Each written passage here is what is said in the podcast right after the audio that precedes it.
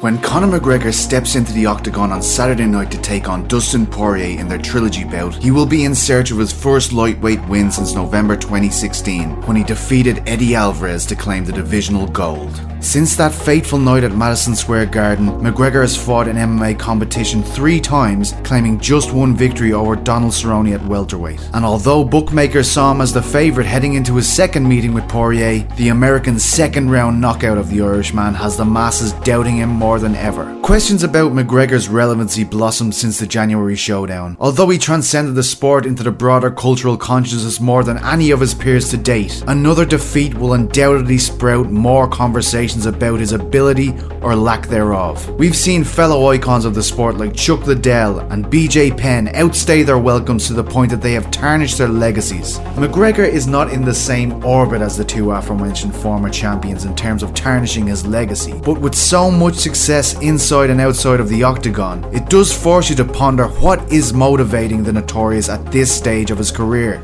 This is Peter Carroll for MMA On Point, and I'd like to give a big shout out to Venum, the official partners of MMA On Point. You can use the code MMA On Point at checkout on Venum.com to scoop up 10% off every and all Venum gear, including clothing, equipment, and UFC fight gear, all at the click of a button. Join us this weekend for a live fight companion with UFC fighter Paddy Pimblett, the fighting pride of Liverpool, and actor extraordinaire Blake Harrison for UFC 264, and we'll be doing an official Venum giveaway on the night. More about that later, but for now, having covered Conor McGregor's career more than anyone in the MMA media landscape, I'd like to give you my thoughts on why I believe Conor McGregor is still fighting.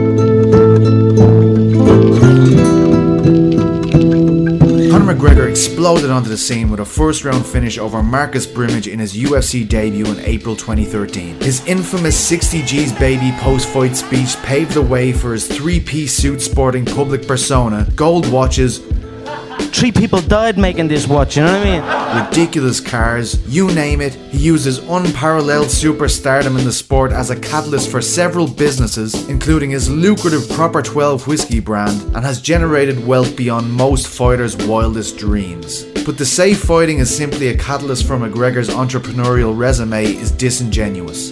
In fact, before he signed to the UFC, his obsession with the sport rivaled any fighter I've met in over a decade of covering the sport. Around the time of his double title winning run with Cage Warriors, McGregor presented himself like a monk. He had yet to reveal the comedic trash talk that endeared him to the masses. He spoke in a calculated and clinical manner about fighting, almost like an Irish, working class Bruce Lee. No, no, no, no, no, no. I take it back. That was dumb. That was dumb. After spending a lot of time working at Icelandic powerhouse Mjölnir, many felt as though his pattern of speech and his in depth focus on technique was the influence of stoic submission specialist Gunnar Nelson. The best example of this can be seen in what I believe to be one of the most interesting interviews he has ever participated in, which was conducted by my former colleagues at Severe MMA ahead of his lightweight title fight with Ivan Buchinger. No matter what, I don't, I don't care what, what, what, what your style is or whatever. I'm always trying to take something from everyone, whether you're a day one beginner or whatever you are. You know what I mean?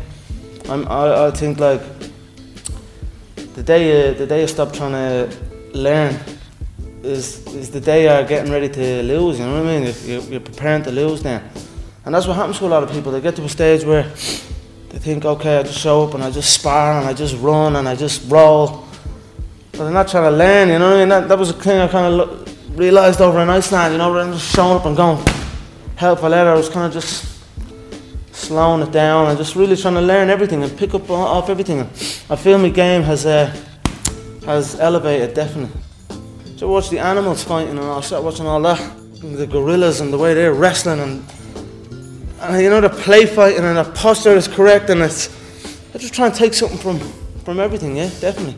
Interestingly, when I interviewed McGregor on the back of his UFC debut for Fighters Only, he seemed to be completely naive to the business side of the sport. I haven't cashed them checks, he told me when I asked about his UFC bonus. I don't know anything about bank accounts. I don't know anything about taxes, so I'll get someone in to help me out before I do anything mad. He also showed no interest in endorsements. I've been offered to wear some t shirts on my way out for the next fight, but I just want to be bare chested, like Tyson, with my flag over my shoulders. Behind the bravado, the endorsements, his philanthropic portfolio and his businesses, the curiosity for the martial arts still appears to be there. He often adds coaches from different disciplines to hone certain elements of his game, like we've recently seen with the addition of Irish Olympian and Crumlin head coach Philip Sutcliffe Sr. Yet, with such a hectic schedule with all of his business interests, you just wonder if the outspoken Irishman can immerse himself in the sport in the same ways he did on those trips to Iceland a decade ago. McGregor immediately calling for a third bout with Poirier after their second meeting harks back to the way in which he demanded a rematch with Nate Diaz following the submission loss to the Stockton Icon in their first clash. After his initial loss to Diaz in March 2016, he rematched his rival five months later at UFC 202 in August. Comparatively, after losing to Poirier in January, the rematch was set for six months later at July's UFC 264. I think it's fair to conclude that McGregor is fighting to right the wrongs of what happened in January. But fans also see this second bout with Poirier as a measuring stick to how similar 2021 McGregor is to 2016 McGregor, who many feel was the best example of the Irishman at the height of his power. This time around, up until fight week, there has been relative media silence from the McGregor camp. We haven't heard the same rhetoric about how obsessed McGregor is with claiming vengeance. Another huge talking point ahead of UFC 202 was how McGregor drastically changed up his camp. It was around this time that he completely overhauled his strength and conditioning into what would become the McGregor Fast program. So this one, it forced us to look at how we were preparing, forced us to come back together and do what we've been doing from the beginning, you know, focus solid work. This time we incorporated structure into the game. I feel structure is the true key to success. To reach the true heights, to reach the billions, the amount of stuff that comes along with this life, you've got to have a structured life. You've got to live a life of structure and you can't stray from that. Ahead of UFC 264, McGregor is trying to re establish himself among the lightweight elite and get back what he lost from the showing against Poirier. Yet, without the same narrative of obsession and overhauling his training, fans are yet to be convinced that he is as hungry as he once was at the peak of his career. When the spotlight shined brightest on him in the lead up to his infamous boxing bout with Floyd Mayweather and his grudge match with Khabib Nurmagomedov, McGregor gave some of his personal insights on retirement. Having launched Proper 12 in the lead up to UFC 229, he received ample criticism for turning the pre-fight press conferences into advertising platforms for the brand, which began the conversations about whether McGregor was simply competing to drive interest towards his enterprises. White had underlined his sentiment that the money made from the Mayweather bout could have stifled the Irishman's hunger, but when asked about his drive to fight, he said the following The fans, the love, the energy. You can't beat that. Truly, you can't beat that. It's it's as addictive as this tasty proper 12 whiskey.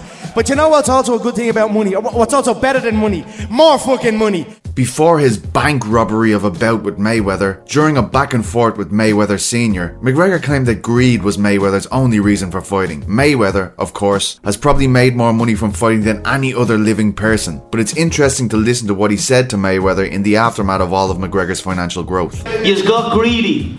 And that's it. He's got greedy. You could he could have been 49 and 0, ro- ro- rode off into the sunset. Trust me, he got greedy here. This is a big. That was a big mistake. You you misadvised him. You should have kept him retired. It's your fault.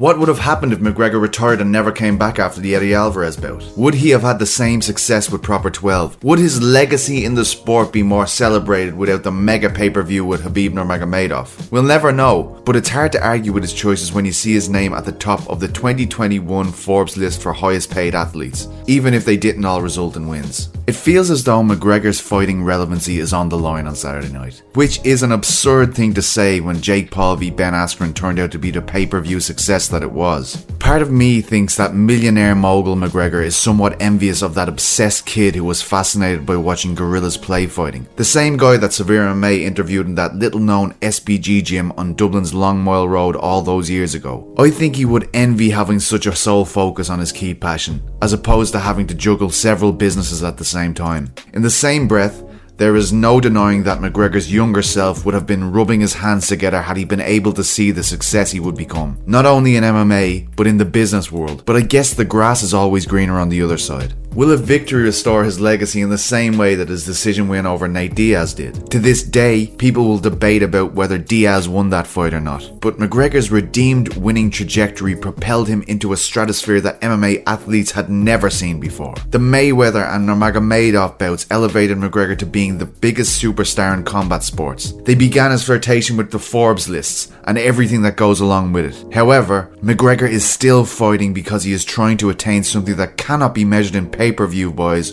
or bank balance. You may not believe it. Maybe some of his most avid fans don't. But I believe McGregor is still in search of becoming the greatest. He has drifted further away from greatness in the strictest sporting sense ever since that double champ crowning moment in New York. But until it's completely off the cards in his mind, I think we will continue to see him lace up the 4 ounce gloves and step into the octagon. Does that mean it all goes away if he loses to Poirier? Who knows? But for a guy who was once told by his family he would be much better off pursuing a plumbing apprenticeship than trying to become a professional fighter, impossible is something that doesn't even enter his vocabulary.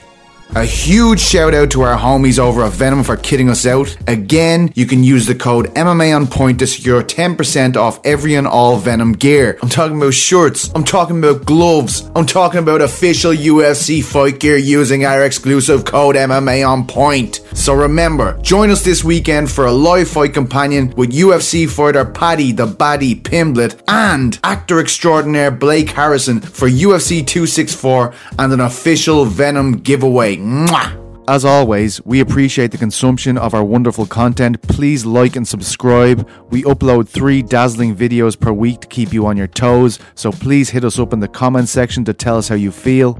You can also join our Discord channel, the link for which is in the description. I really hoped you enjoyed the video this week. Slán agus beannacht.